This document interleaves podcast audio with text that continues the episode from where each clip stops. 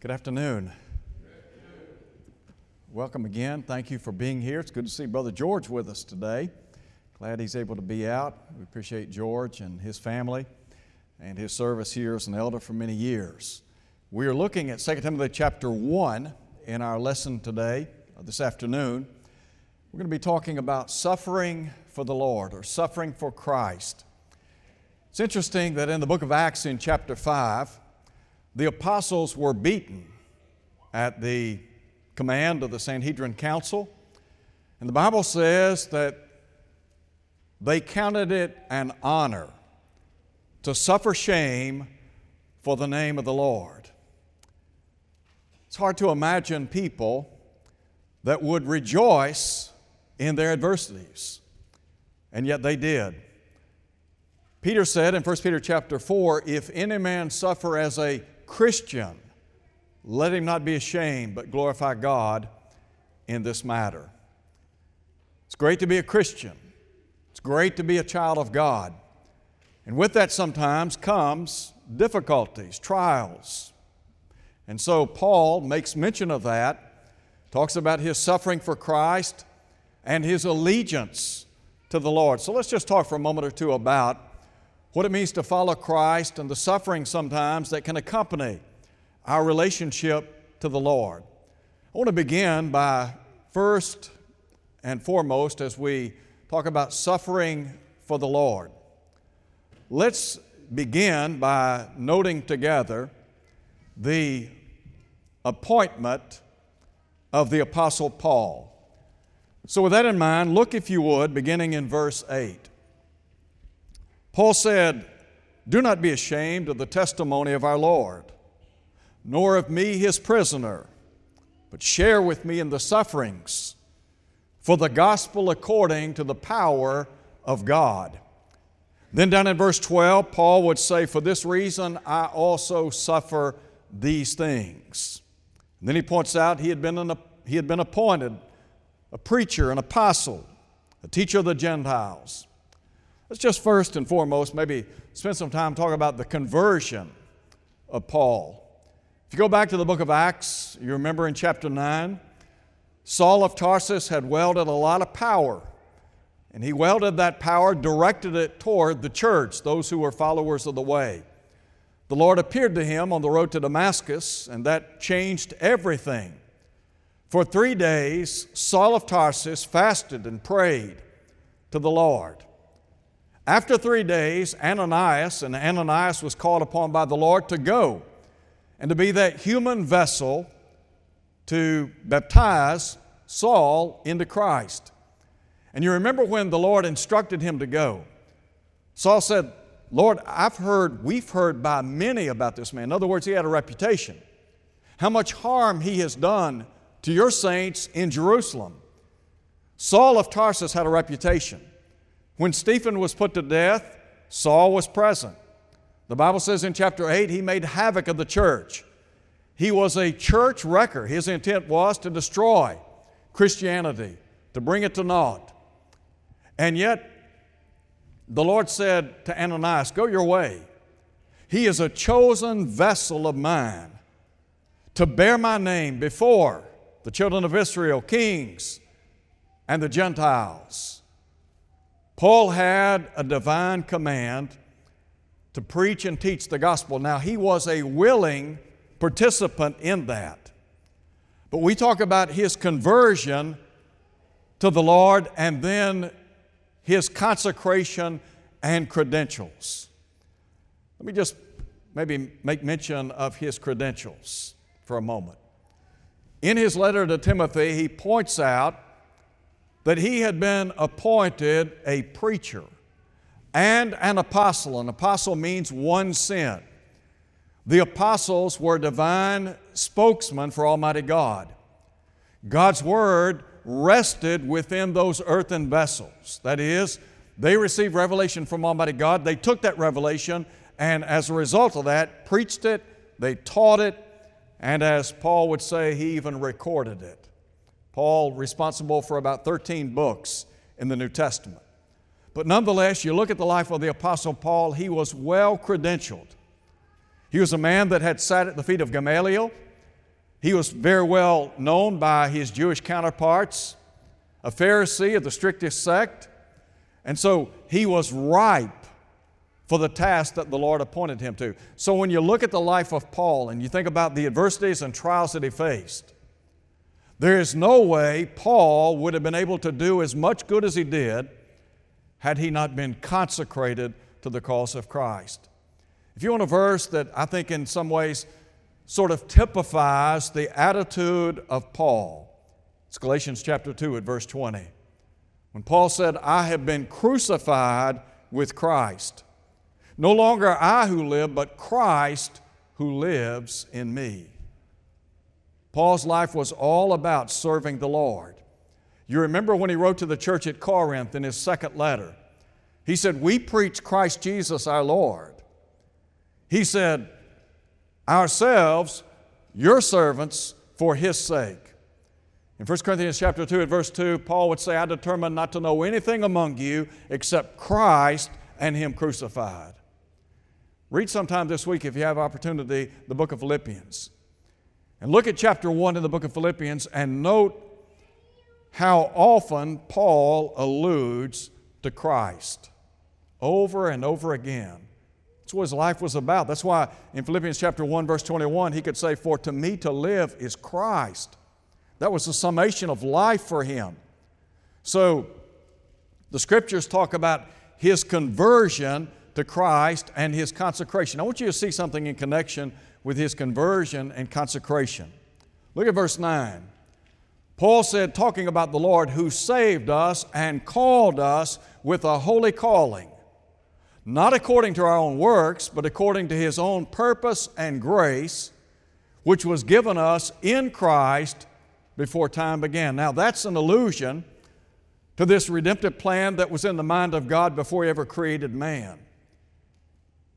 And the idea is that Jesus was that lamb slain before time began, as John the Apostle writes about in Revelation chapter 13. God's decree was to save the human family in His Son, Jesus Christ. Now, God's grace is a marvelous thing. There's no way that we will ever be able to earn or merit our salvation. But that in no way negates our obedience to the gospel of Christ. When Ananias confronted Saul of Tarsus, you remember what he said? Arise and be baptized and wash away your sins, calling on the name of the Lord. God's grace located in Christ, 2 Timothy chapter 2, verse 1. We get into Christ by being baptized into Him, and then we, re, we become the recipients of all His spiritual blessings. And note, if you would, in verse 10, Paul said that as a result of the appearing of Jesus Christ, the Savior, He has abolished death and brought life and immortality to light through the gospel. Now, Paul's not saying here that we're not going to taste the sting of death, as he talks about in 1 Corinthians 15. But in many ways, the sting of death has been negated, nullified to some extent, by the finished work of Christ. Because when we die, we step out onto the plains of eternity into the presence of Almighty God. Again, Philippians 1:21, Paul said to depart and be with Christ, far better. Verse 23. And so the idea is we're in the presence of Almighty God. But we enjoy life today, the quality of life that we enjoy in Christ. It's an abundant life, as Jesus said in John 10 10. But then in writing to Titus, he said, We live in hope of life eternal. And that's not some hope so, maybe so pie in the sky, but rather the idea is there is conviction that eternal life awaits every faithful child of God. So, number one, the appointment of the Apostle Paul. Number two, let's talk about the adversities or the afflictions of the Apostle Paul. Now, look again at verse 8. Number one, think about the cause of all the trials and difficulties that Paul faced in his life.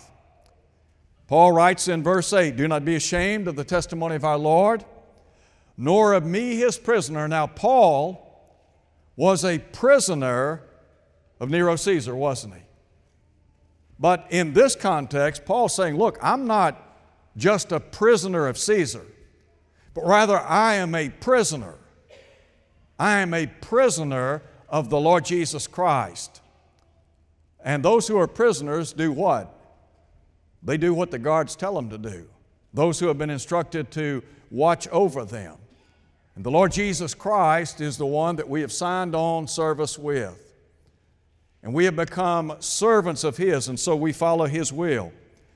But Paul said, Share with me in the sufferings for the gospel according to the power of God.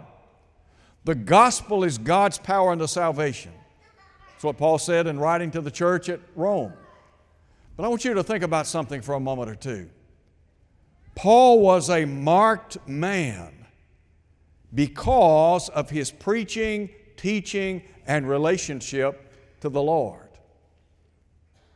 There were folks that did everything within their power to hinder him and to harm him.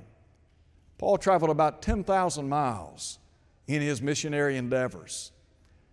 And when you look at the various exploits of Paul in his preaching and teaching, there are a lot of rough times, a lot of rocky roads. But the point is, he did all of that gladly because of what the Lord had done for him. The catalyst for our service in the kingdom of God and our willingness to suffer Shame for His name is because of what the Lord has done on our behalf. It's because of that that we're willing to endure insults, insinuations, taunts, and not just verbal insinuations, but also sometimes physical uh, maladies as well. So we talk about the cause of his suffering, but I want you to note something about the conduct of his suffering or the conduct while he suffered. Now, I mentioned a minute ago that Jesus was the source, or really the reason, the cause why he suffered. But his conduct was always in line with how the Lord would have him to live.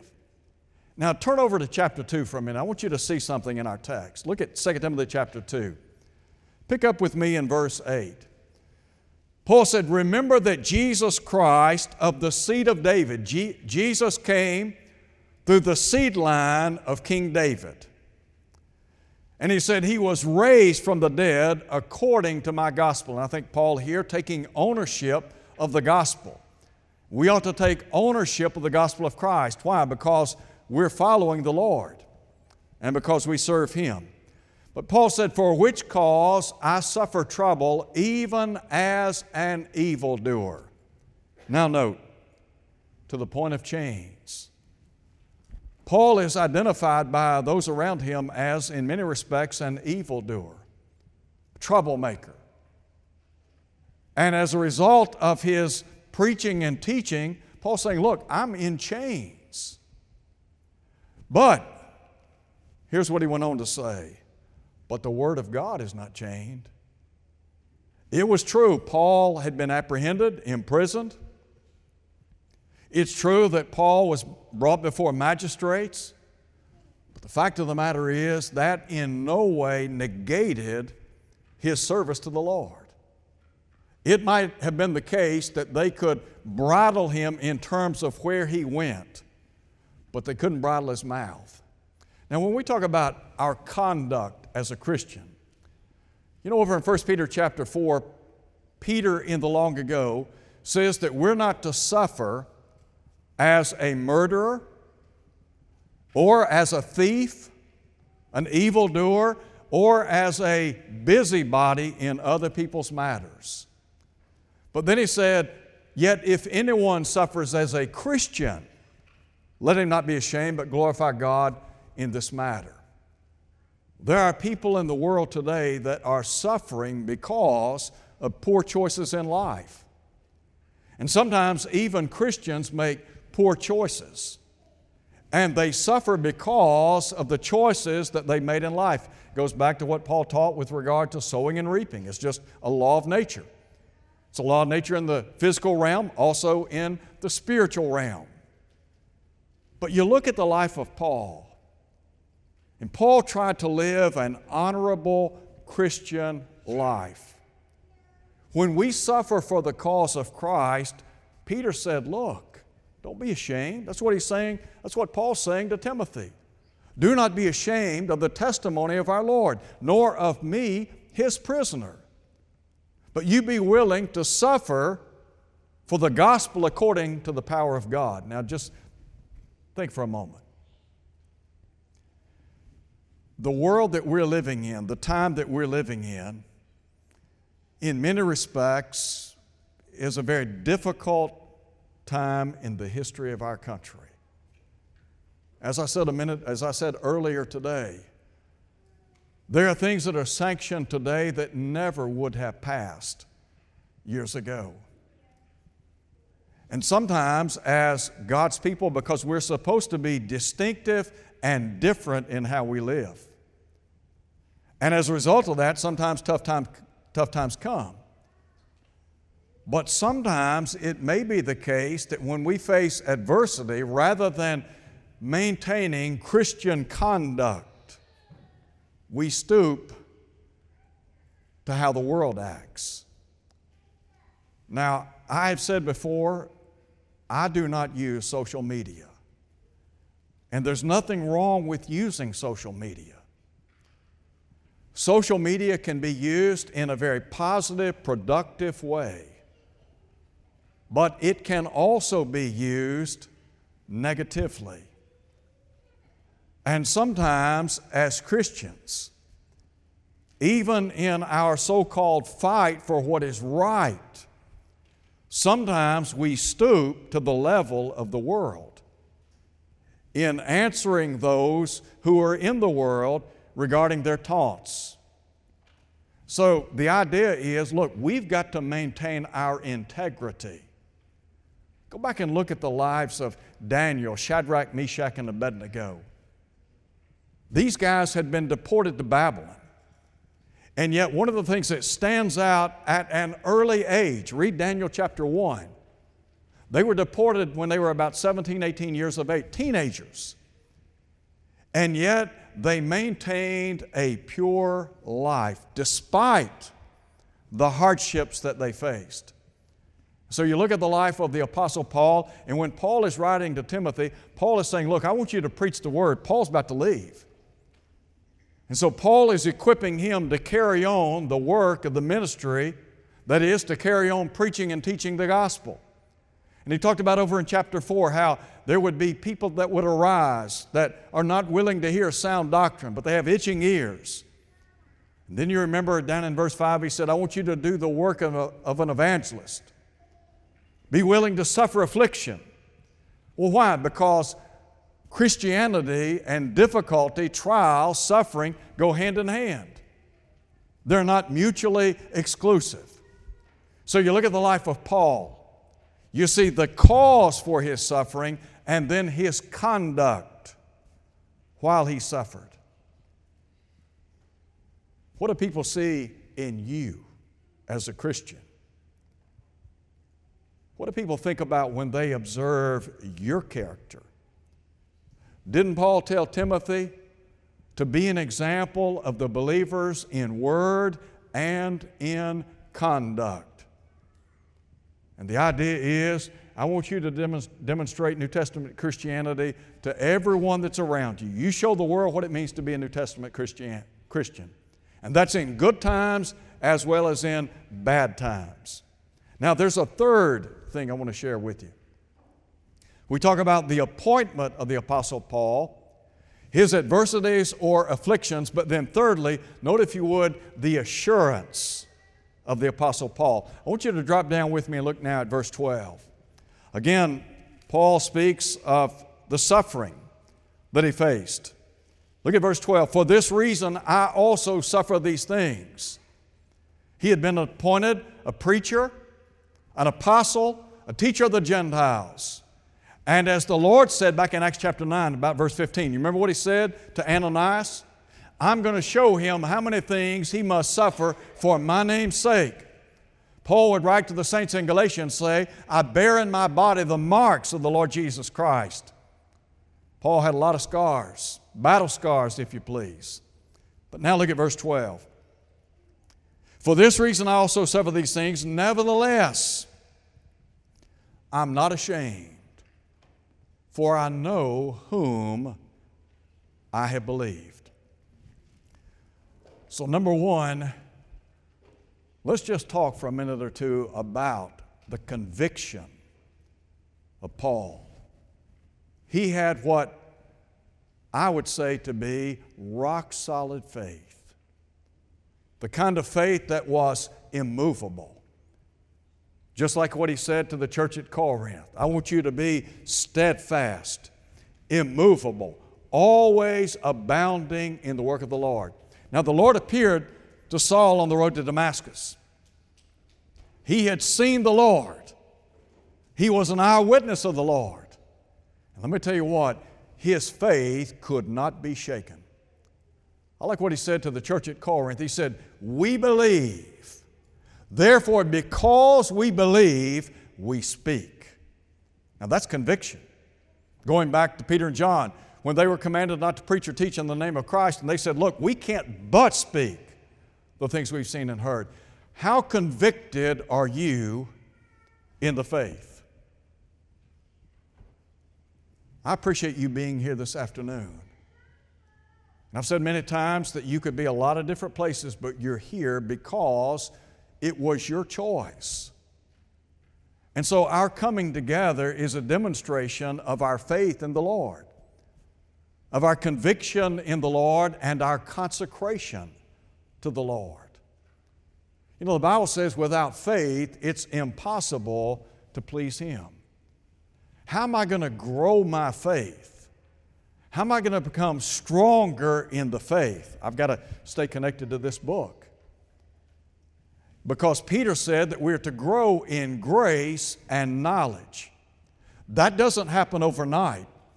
And so when we face tough times, as Paul did in the first century, one of the things that sustained him through all of that was the Lord. You remember when he wrote to the church at Corinth and talked about how there had been given to him a thorn in the flesh, a messenger of Satan to buffet him? And he asked God to remove that thorn in the flesh, and God said, Look, my grace is sufficient for you. And what Paul learned was that he needed to depend solely upon the Lord. That's the case today. To develop that rock solid faith that come what may, we're not going to back down. Just like Shadrach, Meshach, and Abednego, just like Daniel, just like Paul, and others. So, number one, there was this conviction, but then also, note if you would, his commitment. I think there's something really important here in verse 12. I want you to look with me, if you would, for a minute. Paul said, For this reason I also suffer these things. Nevertheless, I'm not ashamed, for I know whom I believed, and am persuaded that he is able to keep what I've committed unto him until that day. Here's what Paul's saying. When Paul became a child of God, he placed his eternal soul in the hands of the Almighty. He deposited, he deposited his soul into the safekeeping of Almighty God. Now turn over and look at 1 Peter chapter 4 for a minute. You remember Peter is writing to people that are suffering for their faith. And he talks about how the trying of your faith, being more precious than gold, though it's tried by fire, might be found unto praise, honor, and glory at the appearing of the Lord Jesus Christ. That's found in chapter 1. Over in chapter 4, he talks about the sufferings of Christ and says, I want you to arm yourselves with the same mind. Be ready to suffer. But then he said, Let those who suffer according to the will of God commit their souls unto Him, that is, unto God. Now, note what he says as to a faithful Creator. When you became a child of God, you placed your eternal soul in the hands of God for His safekeeping. Now, here's to me one of the great blessings about being a child of God. You remember over in chapter 4, Paul talked about how death was imminent. That the time of his departure had come. He was already being offered. He knew he was about to leave this world. And down in verse 18, he said, The Lord's going to preserve me unto his heavenly kingdom. Well, you know, I've never died. I've never stepped out onto the plains of eternity, nor has anyone that I know today. But I know this death's coming. I don't say that, I don't say that to be a pessimist, I just real world stuff. Unless the Lord comes, we're going to walk that corridor. The Hebrew writer said, It's appointed unto man once to die, after this comes the judgment. So when I step out into eternity, when I cross the bar, so to speak, I want to have the conviction of heart that I have committed my soul into the hands of a loving God that will fulfill every promise that we read about in Scripture. David, a man after God's own heart, and David had his flaws, no doubt. But David was a man intent on doing the Lord's will. And you remember David said in Psalm 23 Though I walk through the valley of the shadow of death, I will fear no evil. And why? Because he said, You're with me. Now, if David could say that in the moonlight dispensation, what about those of us today who live in the sunlight dispensation? We live under that perfect law of liberty. And the Bible assures us, as Paul does over in 2 Timothy chapter 4, that when death comes, we have a crown of righteousness, which the Lord, the righteous judge, says something about his character, doesn't it? When God makes a promise, he will stand by that promise, he will honor that promise. And what Peter is saying is look, you may be suffering, and life might get tough. Matter of fact, it will get tough at times. But you need to understand that as one of, the, as one of God's children, you have deposited your soul into the safekeeping of Almighty God. You have committed your soul unto a faithful Creator. So, this afternoon, the good thing is if we face tough times in this life, the Lord's going to be with us. If we were to face tough times and life were to come to an end, the Lord's going to be with us. Jesus said, Blessed are they that are persecuted for righteousness' sake, for theirs is the kingdom of heaven. You remember he said, Rejoice and be exceeding glad, for great is your reward in heaven. There's a song we sing. One of the stanzas says, Just one glimpse of him in glory will all the toils of life repay. Will it be worth it? Yes a million times over. If you're here today and you're not a Christian, I encourage you to come to Christ. Put your faith and trust in Jesus as the Son of God, just like Paul did many, many years ago. Respond by obeying the gospel, being baptized into Christ.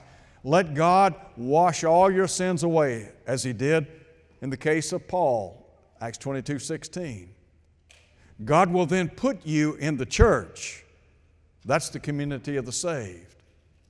The beauty of that is when the Lord comes, He's going to save His people. He's the Savior of the body. If you're here this afternoon, maybe your life's not what it ought to be and you need to make things right. And you'd like to ask for the church to pray on your behalf. That's a privilege we have. Maybe you face tough times in life and you just need people to pray with you and for you as you battle adversity. That's a privilege we have. James said, The effective, fervent prayer of a righteous man avails much. Whatever your need may be, please come as we stand and sing.